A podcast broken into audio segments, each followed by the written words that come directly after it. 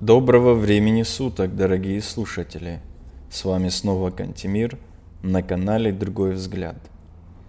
Тема нынешнего подкаста – это местоимения такие, как «я», «ты», «вы», «они».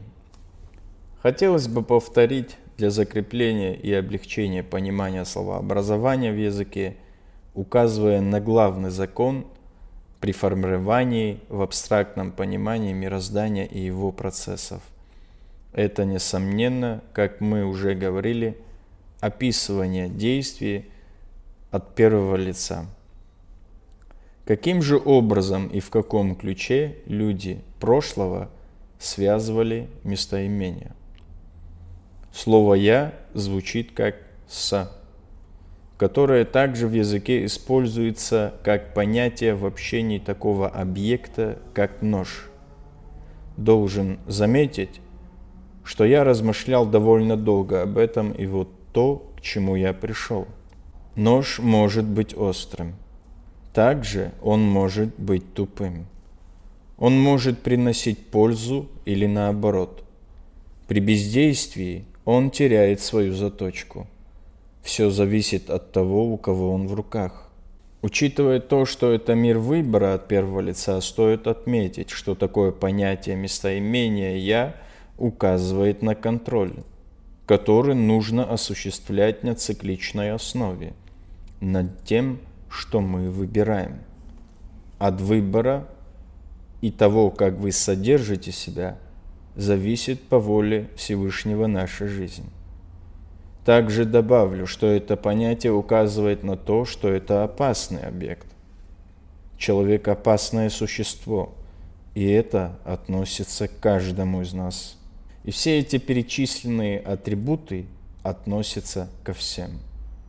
Также люди, связывающие слово «я» с таким понятием, несомненно понимали, насколько – может повлиять его решение или выбор по отношению к тем, кто находится рядом. При этом оно не имеет привязанности к мужскому или женскому роду. Мы все опасны. Каждый из нас влияет на то, какое у нас с вами состояние. Понимание этого в таком ключе дает некую осознанность того, что каждый из нас влияет на то, какое у нас общество в целом. Ведь учитывая поведение и решение каждого из нас, можно заключить с легкостью, что мы из себя представляем. Все те, кто называет себя сен на своем родном языке. Мы рассекаем это пространство как нож и можем приносить либо радость и благо друг для друга, либо наоборот в конце дня все зависит от того, у кого этот объект находится в руках, или же от того, кто управляет этим судном. Само собой, такое понятие этого местоимения также указывает на воинственный уклад и образ жизни народа. Иначе какой человек еще будет называть себя таким опасным объектом, нежели как тот, кто постоянно находится в борьбе не сколько с другими, а сколько с самим собой для принятия верных решений в цикличном мироздании. Давайте плавно перейдем к обращению «ты». С каким действием или объектом было связано это местоимение? Звучит оно как «ва». Также используется при обозначении катаклизма как град. Давайте приблизим и рассмотрим это действие вблизи. Это природное явление, которое имеет движение сверху вниз. Оно состоит из воды в ее твердой форме. Оно появляется ниоткуда и уносит все на своем пути, при этом не оставляя ничего позади. Следует заметить тот факт, что после этого вода становится жидкой и создает жизнь там, где она раньше была в другой форме. При этом град не убивает, а так сказать, лишает плодоношения на этот период. Также, обращаясь на «ты», мы видим, что если я – это объект на земле, я – это нож, а ты – это град. Ты наверху. То, что движется сверху вниз. Достаточно уважительное обращение к человеку, сопоставляя его с природным явлением. Думаю, что здесь мы можем заключить, что люди, называвшие друг друга так, несомненно имели воинственный уклад жизни. Ведь кто еще в мире будет называть себя ножом, а обращаться на «ты» как к природному явлению, которое сметает все на своем пути? Нужно соответствовать. На звуковом же уровне слово «ты» имеет еще понятие «будущее» в настоящем – Давайте перейдем к разбору следующего местоимения «мы», которое звучит как «да». Либо грецкий орех мы уже разбирали в прошлых выпусках, но закрепим. Это дерево, указывающее на общее начало. Семена этого дерева имеют схожесть с головным мозгом человека, которое имеет также две стороны. Также является указателем того, что мы плод разумных существ по воле Всевышнего.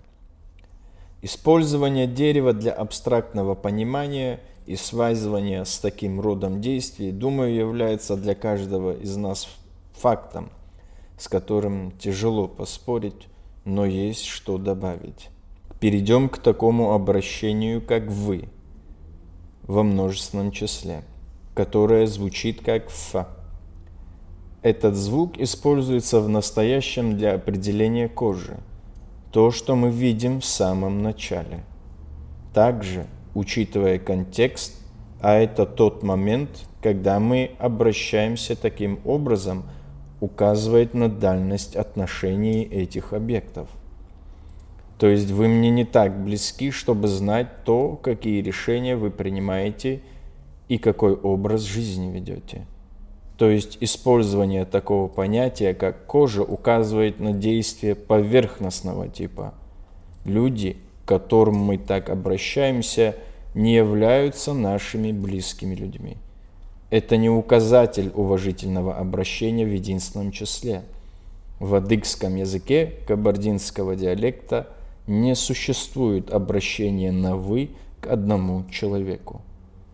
Это множественное число обобщающего типа, указывающее на дальность в родстве именно действий, а не крови. Перейдем к следующему местоимению «они», которое звучит на кабардинском диалекте «ахар». Здесь мы видим указатель прошлого и выбора в настоящем. С чем связано понятие «они»? мы видим, что употребляется прошлое как указатель на то, что уже является частью этого объекта. Оно ему принадлежит. Но что именно? Это его выбор. Они – это принятые решения этих людей, с которыми мы их отождествляем. Таким образом, мы видим, что местоимение «мы» связано с выбором – которым эти люди во множественном числе делают на цикличной основе, указывая на их разумность. Ведь разумность того или иного объекта – это выбор, сделанный им. Главным законом, который не дает совершить ошибку, это рассматривание всего от первого лица. Ведь рассматривая мир в таком ключе, мы сможем увидеть то, как воспринимался мир людьми в прошлом, то, что было в умах и в груди, и то, что ими двигало, а двигало ими осознанное понимание законов Создателя, в которых постоянное описывание его имело в себе смысл смирения перед тем, кто создал матрицу процессов. Ведь, описывая все как есть, вы уже проявляете смирение и желание принимать решения, учитывая установленные законы, которые, без всякого сомнения, не меняются с начала времен. На сегодня на этом все, дорогие слушатели. Желаю вам всего доброго.